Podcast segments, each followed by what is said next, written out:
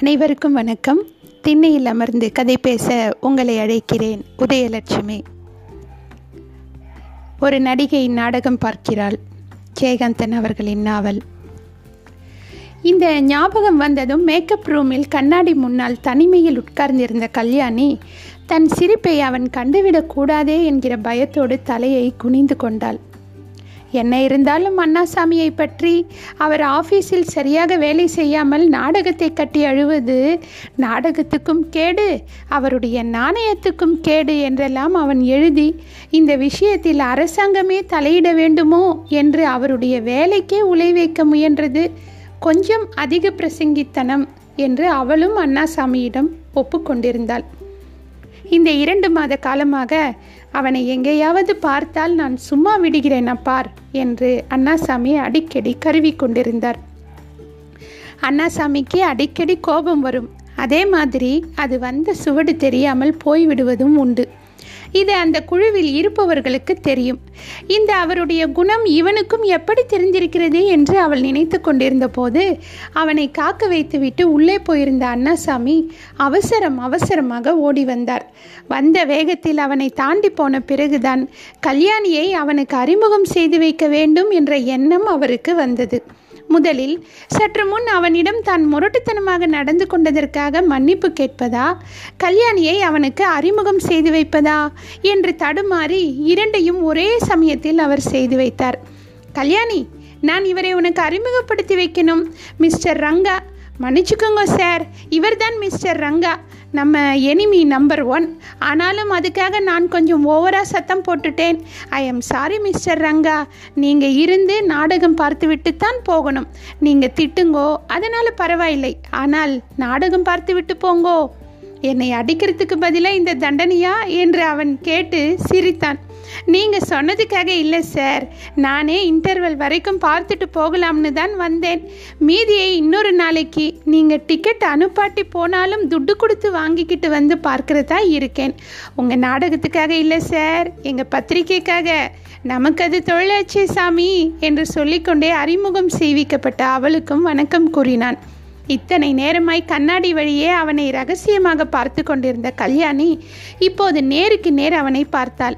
ஆனால் பேச்சு வரவில்லை. வெறும் செய்கையினால் மட்டுமல்லாமல் மனமே குவிந்து அவள் அவனை வணங்கினாள்.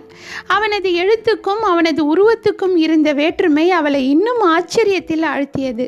அவனது எழுத்துக்களை படித்தபோது சற்று நேரத்துக்கு முன் அவனிடம் சண்டையிடுகையில் அண்ணாசாமி கூறினாரே அந்த முப்பது வருஷ அனுபவம் அவனுக்குத்தான் இருக்கும் என்று அவள் நினைத்திருந்தாள்.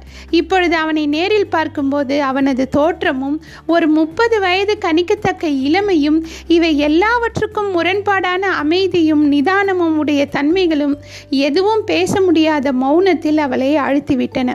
ஆனாலும் ஏதாகிலும் பேச வேண்டுமே என்பதற்காக அவள் சொன்னாள் உங்கள் கதையெல்லாம் நான் படிச்சிருக்கேன். நீங்கள் ஏன் இப்போ கதையே எழுதுறதில்ல? அவனே மறந்து போன விஷயம் போல் இருக்கிறது அது. கதையா?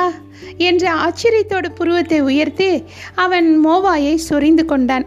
பத்து வருஷத்துக்கு முன்னால் ஏதோ போகிற போக்கில் சில கதைகள் எழுதி இப்போது அவற்றை திரும்பி பார்த்தால் வெட்கப்பட நேருமே என்று தானே அதை ஒதுக்கி வைத்த பின்னர் திடீரென சற்றும் எதிர்பாராத ஒரு இடத்தில் சற்றும் எதிர்பார்க்காத முறையில் இவளிடமிருந்து அதற்கு பாராட்டுரை வந்ததும் அவனுக்கும் ஒன்றும் பிடிபடாமல் போயிற்று.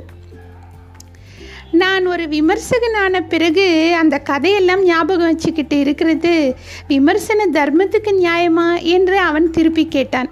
அப்போது அந்த பக்கம் வந்த யாரோ கல்யாணியிடம் அடுத்தது உங்கள் சீன் தான் என்று தயார்படுத்தவே அவன் அவளிடம் விடை பெற்று கொண்டான். அவள் அவனிடம் கரம் கூப்பி விடை பெற்றவரே சொன்னால் உங்கள் கதைகள் மாதிரியே உங்கள் விமர்சனமும் எனக்கு ரொம்ப பிடிக்கும்.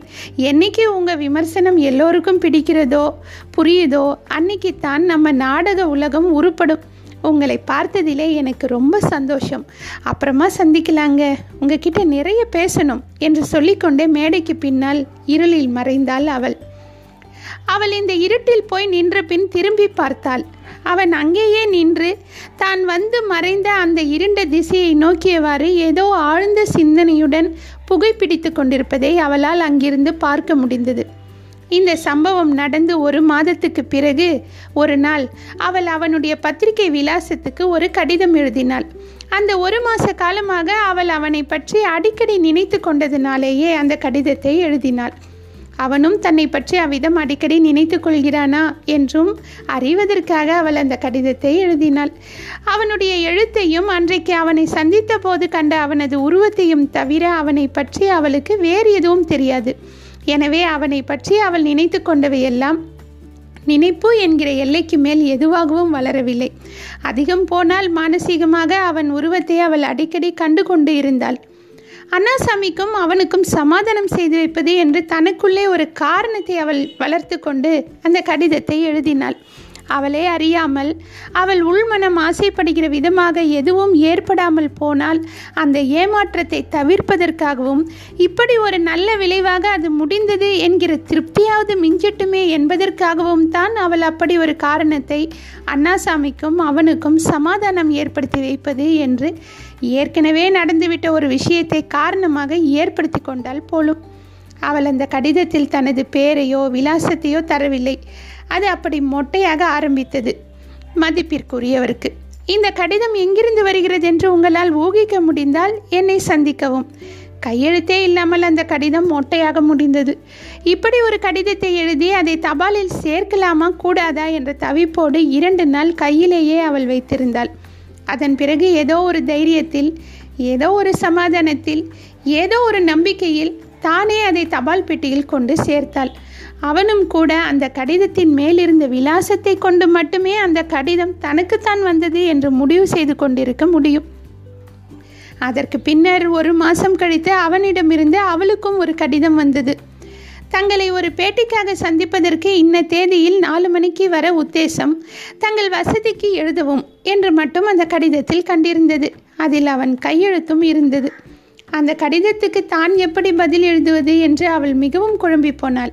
தனது இந்த கடிதத்தின் கையெழுத்தை வைத்து அந்த கடிதம் எங்கிருந்து வந்தது என்று கண்டுபிடிக்க அவன் செய்யும் முயற்சியே இது என்றும் அவள் சந்தேகித்தாள். கடைசியில் டெலிஃபோன் மூலம் தனது சம்மதத்தை அவனுக்கு அவள் தெரிவித்திருந்தாள். இப்போது நாலு மணிக்கு அவன் வரப்போகிறான். இன்னும் மணி நாளாகவில்லை. நர்சரி பள்ளியில் ஏக அமளியாக இருந்தது. அந்த குழந்தைகள் எல்லோரையுமே அவளுக்கு பிடிக்கும் என்றாலும் அவளையும் பிடித்த சில குழந்தைகளும் அங்கு உண்டு. சைக்கிள் ரிக்ஷாவிலும் ஆயாக்களின் துணியோடு நடந்தும் வேலைக்காரர்களின் சைக்கிள் பின் சீட்டிலும் அந்த குழந்தைகள் பள்ளிக்கு வரும்போதும் திரும்பி செல்லும் போதும் பார்த்து கொண்டே நிற்கும் கல்யாணி தன்னை பார்க்கிற குழந்தைகளிடம் யாருக்கும் தெரியாமல் ரகசியமாக அழைக்கிற மாதிரி முகத்தருகே விரல்களை குவித்து புன்னகையோடு செய்கை காட்டிய உறவில் சில குழந்தைகள் அவளோடு புன்னகை பரிமாற்றம் கொள்கிற அளவுக்கு பரிச்சயம் கொண்டிருந்தன. கல்யாணியின் இந்த வீட்டுக்கு முன்னால் உள்ள சிறிய காம்பவுண்டில் கொஞ்சம் அதிகமாகவே பூச்செடிகளை அவள் வளர்த்து வந்தாள். ரோஜாக்களில் மட்டும் ஆறு வகை வைத்திருந்தாள். அறுபது வகைகள் கூட வைத்துக்கொள்ள அவளுக்கு ஆசைதான். இந்த வீட்டுக்குள் அவள் குடியேறியுள்ள இந்த ஆறு மாதத்தில் இவ்வளவுதான் சாத்தியமாயிற்று. சில சமயங்களில் ஓரிரு குழந்தைகள் ரோஜா புஷ்பங்களுக்காக கை நீட்டிக்கொண்டு இங்கே வரும். அந்த புஷ்பங்களினுடைய மலர்ச்சிக்கே அர்த்தம் காணுகிற மாதிரி அவள் மகிழ்ச்சியோடு அவற்றை பறித்து அந்த குழந்தைகளுக்கு தருவாள். இப்போது அந்த நர்சரியில் மணி அடித்து முதலில் குழந்தைகள் வரப்போகின்றனவா? அண்ணாசாமி வரப்போகிறாரா? அல்லது அவனே வந்துவிடப் போகிறானா? என்று பல எதிர்பார்ப்புகளுடன் அவள் உட்கார்ந்திருந்தாள். தெரு கொடியில் டாக்ஸி வருவது தெரிந்தது. அண்ணாசாமியும் கூட டாக்ஸியில் தான் வருவார். ஆனால் இன்று அந்த டாக்ஸியில் வருவது அண்ணாசாமியாகவும் இருக்கலாம் அல்லது ரங்காவாகவும் இருக்கலாமே என்ற பதட்டத்துடன் அவள் எழுந்து நின்று கொண்டாள். மூணரை மணிக்கே வருவதாக சொன்னாரே என்று அண்ணாசாமியை நினைத்து கொண்டாள். ஒருவேளை அவருக்கு முன்னால் ரங்கா வந்து இறங்கிவிட்டால் என்ன செய்வது? எப்படி நடந்து கொள்வது? என்றெல்லாம் அவள் யோசிக்க ஆரம்பித்தாள். அவரை வரவேற்று ஹாலில் உட்கார வைத்துவிட்டு சமையலறைக்கு போய் டிஃபன் செய்து கொண்டு இருக்கிற பட்டம்மாளோடு ஏதோ தயார் செய்கிற பாவனையில் கொஞ்ச நாழி கழித்தால் அதற்குள் அண்ணாசாமி வந்து விட மாட்டாரா என்று நினைத்து கொண்டாள். இடையில் ஒரு தடவை அறைக்குள் போய் ஏதேனும் எடுக்கிற சாக்கில் ஹாலை ஒரு முறை நடந்து கடக்க வேண்டும். அப்போது அவரை பார்த்து சாரி உங்களை காக்க வச்சுட்டு என்னமோ செய்துகிட்டு இருக்கேன் என்று சொல்லிக்கொள்ள வேண்டும். திரும்பி அறைக்குள்ளிருந்து வரும்போது ஏதாவது புத்தகமோ பத்திரிக்கையோ ஃபோட்டோ ஆல்பமோ எதையாவது கொண்டு வந்து அவர் கையில் தந்து சற்று நின்றுவிட்டு இதோ வந்துட்டேன் என்று சொல்லிவிட்டு மறுபடியும் சமையலறைக்கு போய்விட வேண்டும். என்றெல்லாம் அண்ணாசாமி வருவதற்கு முன் பேட்டியை துவக்கி விடாமல் இருக்க என்னென்ன காரியங்கள் செய்ய வேண்டும் என்று அவள் மனசில் திட்டம் தீட்டிக் கொண்டிருந்த போது அண்ணாசாமியே டாக்ஸியில் வந்து இறங்கினார். இறங்கும் போதே வாயில் இருந்த வெற்றிலை சாற்றை சோரோருமாக குனிந்து துப்பிவிட்டு தெருவெல்லாம் கேட்கிற மாதிரி பெருங்குரலில் கல்யாணி மன்னிச்சுக்கோ மூணரை மணின்னு சொல்லிட்டு லேட் ஆக்கிட்டேன். ஆனால் இன்னும் நாள் ஆகலை என்று கூறியவாறே டாக்ஸியை அனுப்பிவிட்டு உள்ளே வந்தார். ஹாலுக்குள் நுழைந்தவர் நாலு புறமும் சுற்றி பார்த்து சமையலறை பக்கம் தலையை நீட்டி ஆழ்ந்து சுவாசம் இழுத்து என்ன விசேஷம்? பட்டம்மா என்னவோ டிஃபன் பண்ணுறாள் நெய் மணக்கிறது? என்று கூறிக்கொண்டே சமையலறையை நோக்கி நடந்தார். என்னடி பட்டு? உன்னை பெண் பார்க்க யாராவது வராளா? இல்லை உங்கள் எஜமானியை பார்க்க வராளா? என்று பரிகாசம் பண்ணினார். சமையலறையில் காரியம் செய்து கொண்டிருந்த சிற்றாடை தரித்த அந்த பதினைந்து வயது சிறுமி போங்க சாமி உங்களுக்கு வேற வேலை இல்லை என்று சினுங்கினாள். பட்டம் மாலை அண்ணாசாமி கேட்டது காதில் விழாத கல்யாணி தெரு வராந்தாவில் நின்றபடியே உட்பக்கம் திரும்பி அண்ணாசாமியிடம் சொன்னால் யார் வரப்போறதுன்னு உங்களுக்கு தெரியுமா? உங்களுக்கு ரொம்ப பிடிச்ச ஃப்ரெண்டு மிஸ்டர் ரங்கா என்று கூறி அவர் முகத்தை உற்று பார்த்தாள். வரட்டுமே எனக்கு என்ன பயமா? என்று அவள் வார்த்தையை நம்பாமல் ஹாலில் உட்கார்ந்து கொண்டார் அண்ணாசாமி. நிஜமாத்தா சார் ஏதோ அவங்க பத்திரிகைக்கு பேட்டிக்கான வரலாமான்னு கேட்டு எழுதியிருந்தார். சரின்னு நீங்களும் கூட இருந்தீங்கன்னா நல்லா இருக்கும்னு தோணுச்சு. நீங்கள் தானே எனக்கு கார்டியன் என்று சொல்லிக்கொண்டே அவனிடம் இருந்து வந்த அந்த கடிதத்தை அவரிடம் நீட்டினாள். அப்போது நர்சரி பள்ளிக்கூடத்தில் மணி அடித்தது. ஹோ வென்ற இறைச்சலோடு ஓடி வரும் குழந்தைகளை வேடிக்கை பார்ப்பதற்காக அவள் வராந்தாவில் வந்து நின்று கொண்டாள். அதே சமயம் தெருக்கோடியில் ரங்கா சைக்கிளில் வந்து கொண்டிருந்தான். குழந்தைகளை பார்க்கிற பரவசத்தில் அவன் வந்ததையோ காம்பவுண்டு கேட்டை திறந்து கொண்டு உள்ளே நுழைந்ததையோ கூட அவள் கவனிக்கவில்லை. குழந்தையை அவள் ரசித்து கொண்டிருப்பதை பார்த்து அவன் தனக்குள் சிரித்து கொண்டான். வராந்தா சோரோரமாக சைக்கிளை ஸ்டாண்டு போட்டு நிறுத்திவிட்டு அவனும் அந்த குழந்தைகளை பார்த்து ரசித்து கொண்டு நின்றான். திடீரென்று அவள் திரும்பிய போது சற்றும் எதிர்பாராத விதமாக அவனை பார்த்து வணக்கம் சார் வாங்க எப்போ வந்தீங்க? நான் உங்களைத்தானே எதிர்பார்த்துக்கிட்டு நிற்கிறேன் என்று வரவேற்றாள். தூணோரமாக இருந்த சைக்கிளை பார்த்ததும் அவனிடம் அவள் ஆச்சரியத்தோடு சொன்னால் நீங்கள் சைக்கிள்லையா வந்தீங்க? நான் ஒரு காரையோ இல்லை ஒரு டாக்ஸியையோ எதிர்பார்த்துக்கிட்டு இருந்தேன். அதனால் நீங்கள் வந்ததை நான் மிஸ் பண்ணிட்டேன். உள்ளே வாங்க சார் மிஸ்டர் அண்ணாசாமி கூட வந்திருக்கார் என்று அவள் கூறியதை கேட்டு அவன் வேடிக்கைக்காக ஒரு நிமிஷம் தயங்குவது போல் பாவனை காட்டி சொன்னான். மிஸ்டர் அண்ணாசாமியா? பயமாக இருக்கு. சார் வரலாமா? என்று ஆளுக்குள் தலையை நீட்டி கேட்டான். வாங்க மிஸ்டர் ரங்கா. குட் ஈவினிங் நீங்கள் வரப்போறீங்கன்ற விஷயமே இப்போ தான் எனக்கு தெரியும். நம்ம ரெண்டு பேரையும் மோத விட்டு பார்க்கறதுல இந்த பொண்ணுக்கு அவ்வளவு குஷி. உட்காருங்க என்று பக்கத்தில் இருந்த சோபாவை காட்டினார்.